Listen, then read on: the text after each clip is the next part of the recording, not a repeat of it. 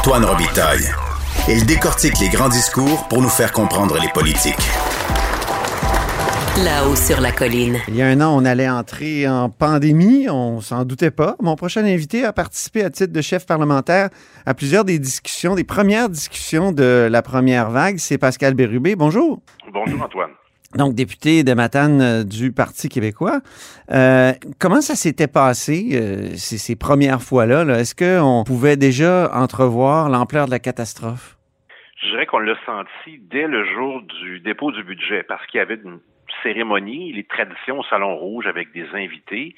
Et on n'a pas voulu y aller parce qu'on était préoccupé par ce qui se passait. On voyait les, les éclosions un peu partout dans le monde, puis on se disait, ben, on n'est pas à l'abri de ça. Alors déjà, le, le, climat était lourd, et quand le premier ministre a fait sa fameuse annonce, où il suspendait un peu l'activité du Québec, le Québec se repose d'une certaine façon, ça. on a senti que une des conclusions, en fait, de sa décision, c'était que le parlementarisme serait suspendu.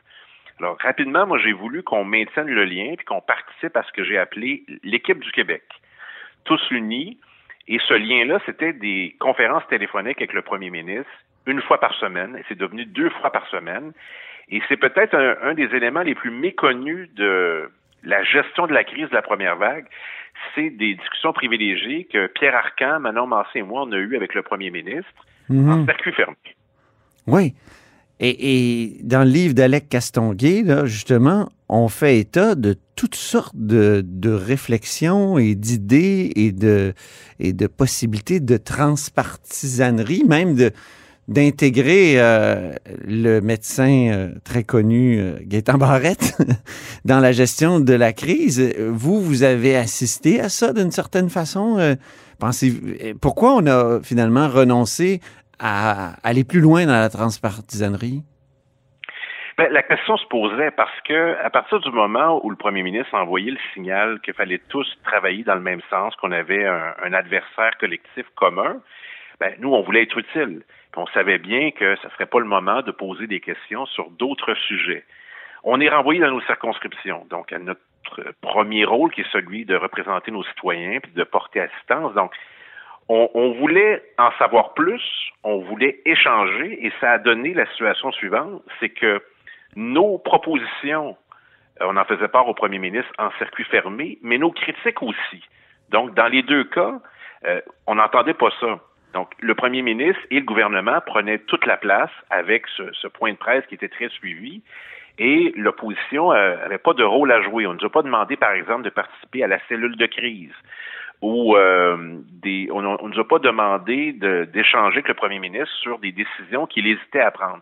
Donc, j'ai l'impression que à bien des égards, les, chefs d'opposition étaient mieux informés ou davantage consultés, même si ça ne changeait pas les décisions du gouvernement, que certains ministres et certains députés gouvernementaux. Mais il s'en tirait bien, le gouvernement, parce qu'il pouvait euh, finalement recueillir les critiques derrière des portes closes et aussi, comme vous dites, les idées. Les idées.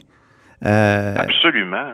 Donc, euh, il le fait souvent et, et c'est arrivé très souvent sur plusieurs enjeux. D'ailleurs, le premier ministre a déjà dit en point de presse qu'il remerciait les, euh, les chefs d'opposition. Il a dit plus récemment qu'il a appliqué plusieurs idées. On a un peu convenu de les garder comme ça, de ne pas en prendre le, le crédit, mais c'était une période où euh, inusitée, où le parlementarisme était suspendu et où il n'y avait que le gouvernement qui était qui était visible. Alors c'était très ingrat pour les pour les oppositions. Et quand on a voulu reprendre le parlementarisme au mois de mai, là on a senti que l'attitude avait changé. Donc il n'y aurait plus de conversations téléphoniques hebdomadaires.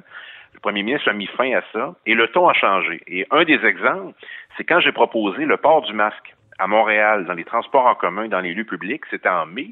-hmm. On a ridiculisé ma proposition. Je m'en souviens très bien. Alors, il y avait toutes sortes de, de, de raisons évoquées par le, le docteur Arruda, le premier ministre, notamment que ben, on n'avait pas assez de masques ou c'était une fausse sécurité. Alors, faut se souvenir de ça. Et euh, c'est arrivé seulement en juillet, le port du masque. Bon, qu'est-ce qui serait arrivé si euh, on avait précipité cette mesure-là? Euh, je pense que ça aurait pu changer des choses, mais il y a, il y a plusieurs exemples comme ceux-là qui démontrent que ben, on faisait bien de, d'échanger avec le premier ministre puis de lui faire part d'observations qu'on faisait euh, sur la base des, des conversations qu'on avait avec des leaders, la, la, société civile, avec des citoyens. Est-ce qu'il a été assez généreux avec vous? Est-ce qu'il a reconnu euh, assez les idées que vous avez données, vous, dans l'opposition? Pas juste euh, vous, euh, Pascal Bérubé, mais les autres partis aussi? Ben, je dirais en privé, oui. publiquement, c'est arrivé à quelques reprises. Et là, tout ça se termine en mai, comme j'ai indiqué. Donc, après ça, ben, c'est le c'est les questions et les réponses à l'Assemblée nationale. Puis là, on tombe avec, je dirais, une autre phase qu'il faut pas oublier, qui est le, projet de loi 66. Ça, c'était la relance. Là, le ton a changé. Et moi, là où j'ai vraiment décroché de cette attitude, c'est quand le premier ministre a pris tout l'été pour se promener un peu partout au Québec et dire dans chacune des régions, accompagné d'un député de la CAQ, pourquoi les oppositions ont, ont, mal joué leur rôle en n'appuyant pas ce projet de loi. Et finalement, le temps nous a donné raison parce que le projet de loi était si controversé que le gouvernement lui-même l'a abandonné. C'est devenu le projet de loi 61. Et cet automne, quand on est revenu, ben, on était un peu dans la, dans la même atmosphère. Et là, on a senti que euh, ça serait difficile pour nous de poser des questions sans se faire pointer du doigt et que quand le, le gouvernement, lui, prenait des décisions, on considérait que c'était pas partisan. Mais moi, je suis d'avis, et c'est ma conclusion, euh, disons, préliminaire, que le gouvernement a fait beaucoup de politique dès le premier jour avec la pandémie en matière de visibilité, message, utilisation de différentes personnalités pour passer le message gouvernemental. Je sais que de dire ça, euh, ça va un peu choquer le gouvernement, mais je suis d'avis qu'il n'était pas à l'abri de considérations politiques, qu'il avait les yeux rivés, bien sûr, sur la pandémie, sur les chiffres, mais aussi sur 2022, qui est l'année de l'élection. Le premier ministre répond qu'il ne sait pas trop ce qu'il aurait pu faire de mieux. Est-ce que ça vous suggère quoi? Est-ce que vous, vous pensez qu'il se trouve parfait encore? Parce que ça fait quelques fois qu'il semble dire ça, oui. C'est la deuxième fois. À faveur d'un entretien avec l'actualité, il avait indiqué qu'il n'avait pas commis d'erreur. Maintenant, il indique qu'il n'aurait pas pu faire mieux. Quand je regarde les chiffres au Québec, quand je regarde plus de 10 000 décès, quand je réalise, euh, je suis pas le seul, que le Québec est dernier au Canada, un des pires bilans au monde, puis les jeunes me disent parfois, ben, personne n'aurait fait mieux. Je vais me permettre de dire pour la première fois, ben, était-ce possible de faire pire? Je pense qu'on aurait pu certainement faire mieux.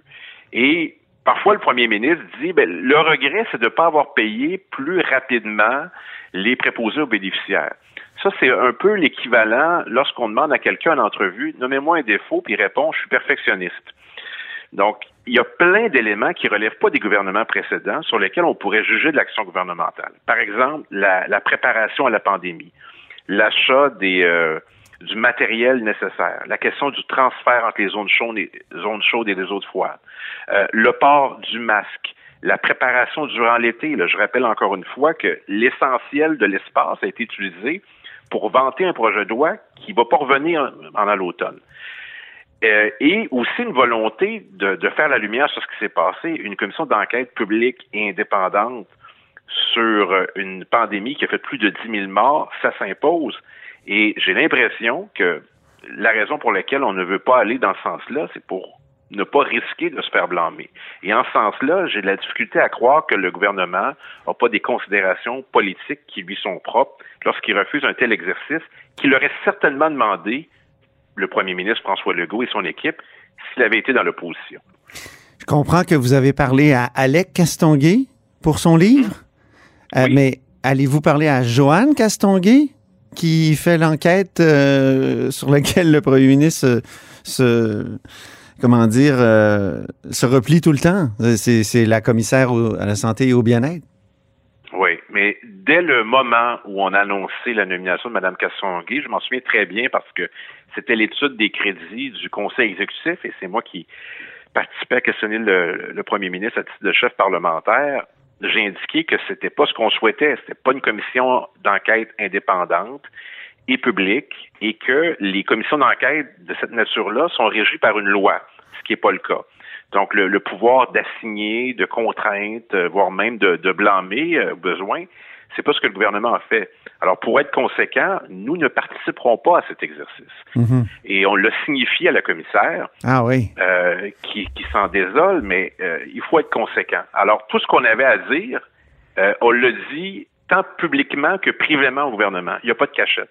Alors, ces observations, elles sont faites à la connaissance de tous. Et euh, si on participait à cet exercice-là, on viendrait accréditer euh, le fait que cette commission-là est suffisante. Alors, euh, non, nous ne participerons pas à cette commission. Ben, merci beaucoup, Pascal Bérubé. Merci. Chef parlementaire du Parti québécois, député de Matane. Et c'est tout pour La Haut sur la Colline en ce lundi. Merci d'avoir été des nôtres. N'hésitez surtout pas à diffuser vos segments préférés sur vos réseaux. Et je vous dis à demain.